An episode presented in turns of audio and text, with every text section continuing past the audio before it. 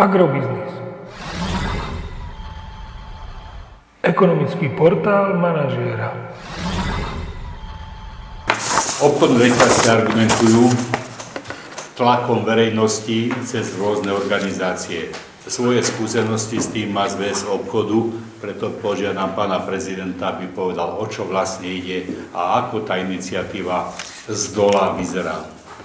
Ďakujem veľmi pekne, volám sa Martin Katriak a momentálne zastupujem Zväz obchodu Slovenskej republiky.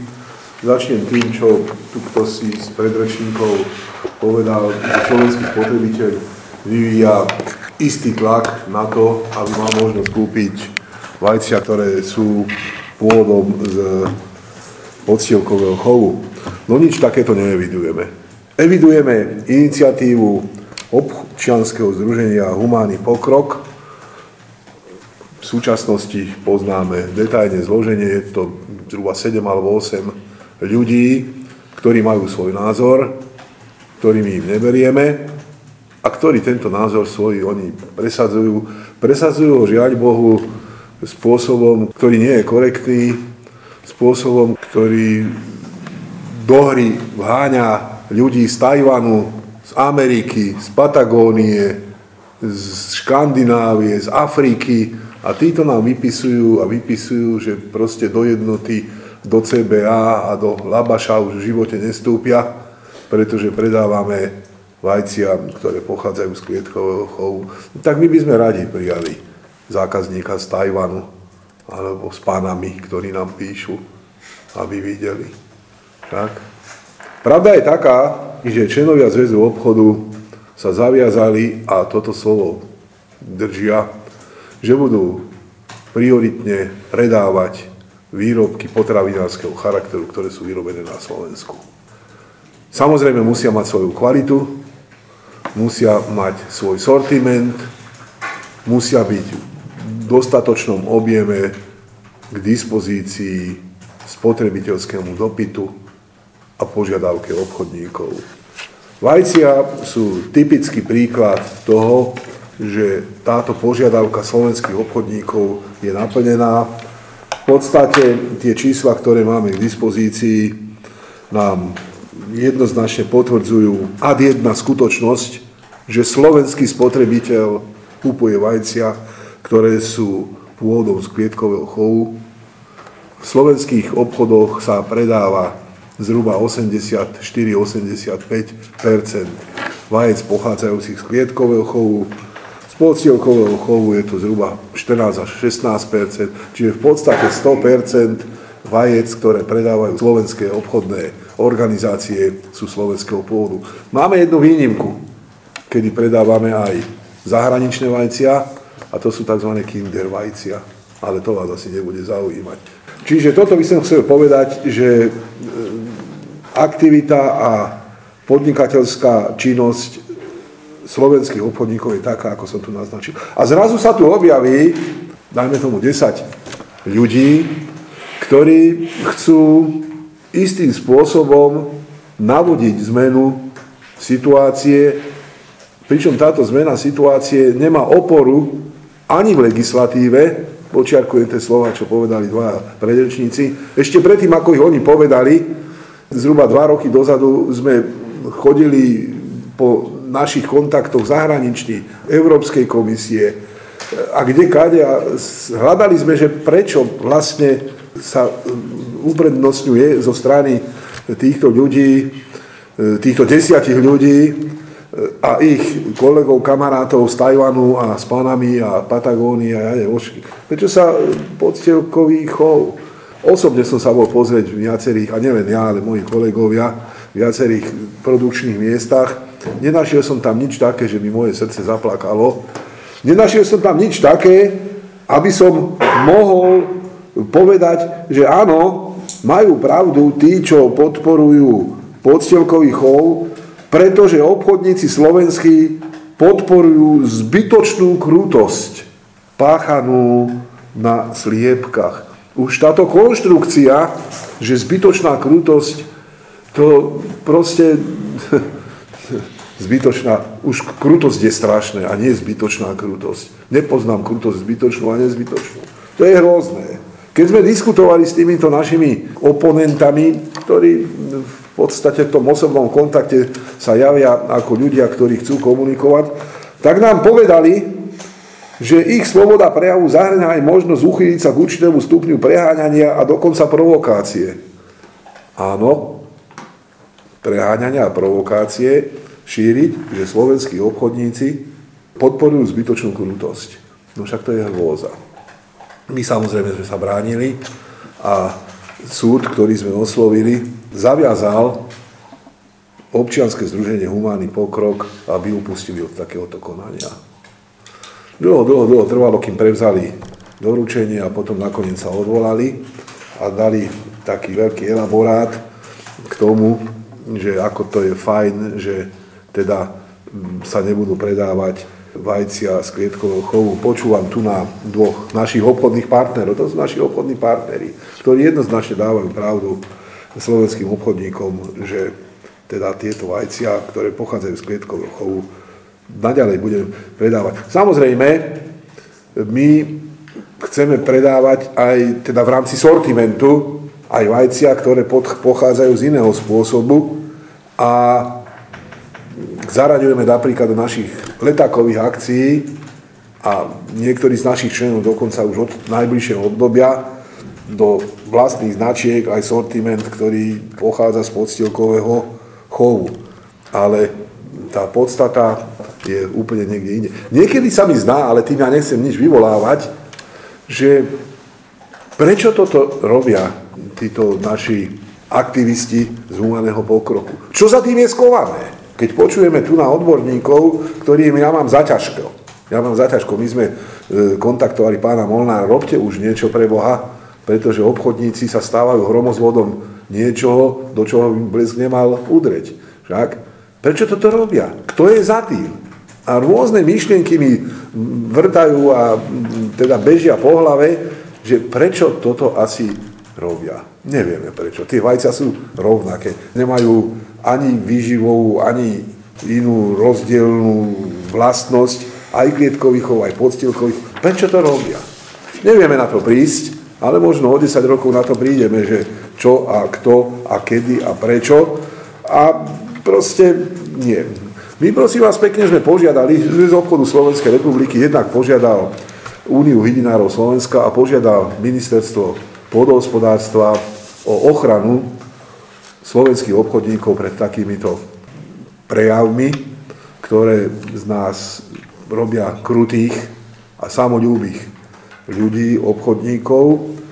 A tak ako Slovenská únia hydinárov, tak aj ministerstvo pôdohospodárstva nám prisľúbilo, že bude v tejto veci aktívne vystupovať a bude konať tak, aby aj v prípade vajec bol naplnený všeobecný záujem predávať najmä výrobky slovenského pôvodu. Jedna vec. Prezident Zväzu obchodu sa bol pozrieť u výrobcov, ako to vyzerá, by videl, aké sú klietky, aké.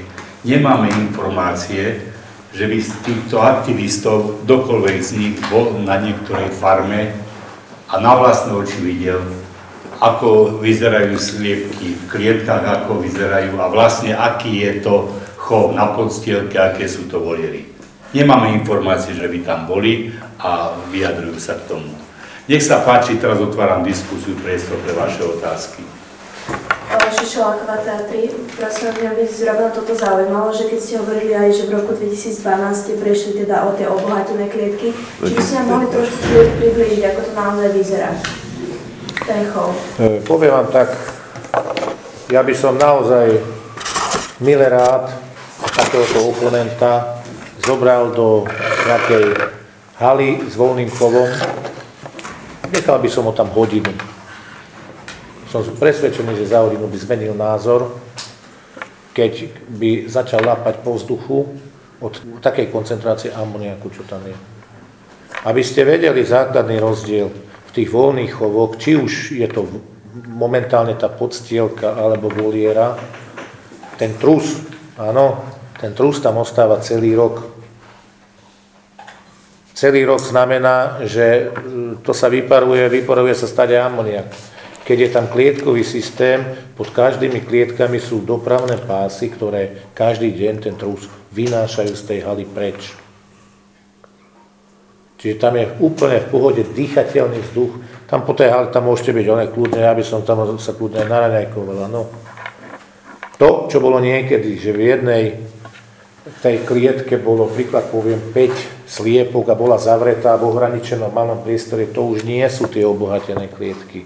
Tie obohatené klietky majú rádovo štyridsať, päťdesiat, osemdesiat sliepok, ale priemer je tých štyridsať, čiže tie sliepky sa voľne pohybujú de facto v tom klietkovom systéme. To nie je také, že sa nevie otočiť, čo vám hovoria, že áno, to je jeden pijavý papier a nevie sa tam otočiť, lebo z jednej, z druhej strany, z tretej strany sú steny.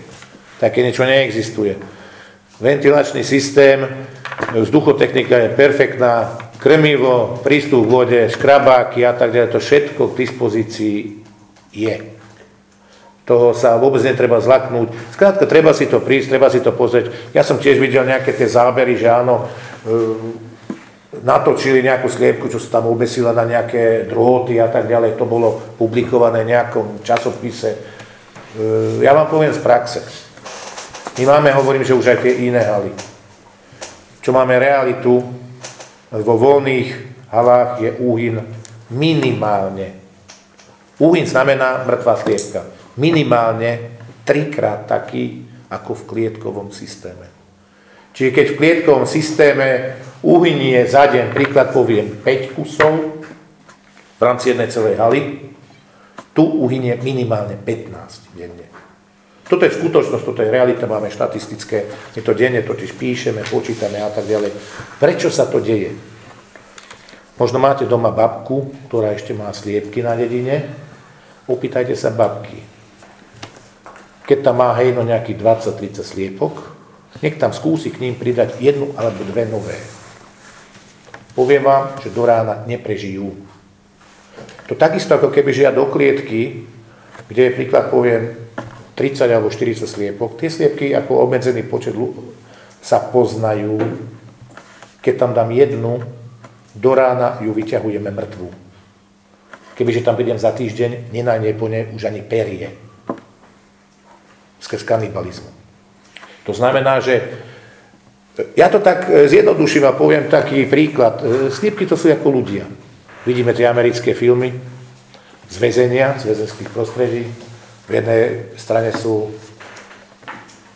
farební, čierni, v druhej strane sú nejakí holohlaví, v tretej strane sú známi nejakí korzičania alebo niečo podobné. A furt sa medzi sebou doťahujú, áno, bijú sa neustále na dennom poriadku.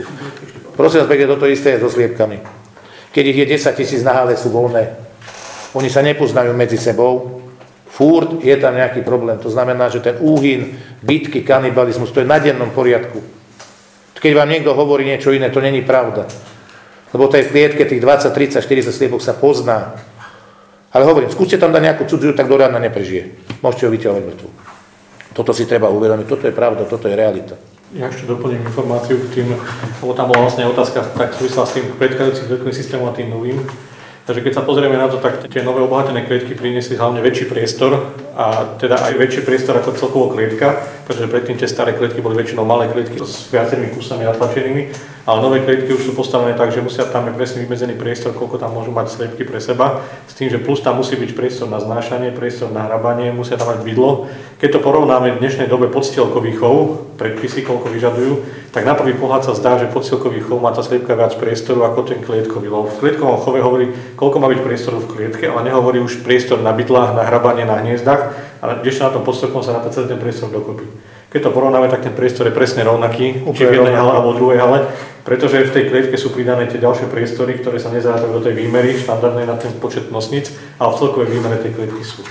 Takže tá výmera, ktorú má tá jedna sliepka na, na, na, na, na, na svoj život, má presne rovnakú v podstielkovom chove, presne rovnakú v obohatených klietkách nových. Čiže nie je tam rozdiel v tom, že by tam bolo viacej menej alebo podobne, ale ten priestor životný majú tam primerane rovnaký.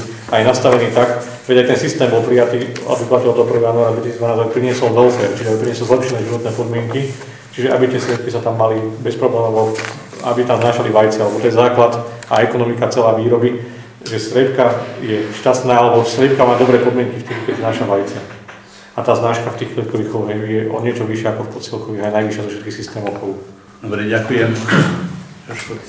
Keď ste povedali, že je vyššia, o koľko? Rozdiel je, nie, nie, nie, rozdiel je štyri až päť percent znášky. To s tým priestorom, to má kolega pravdu, lebo v tých obohatených klietkách naozaj je tam také hniezdo, sú to také plentičky, čiže potrebuje samozrejme mať sliepka nejakú tmu, nejaké prítmy, áno.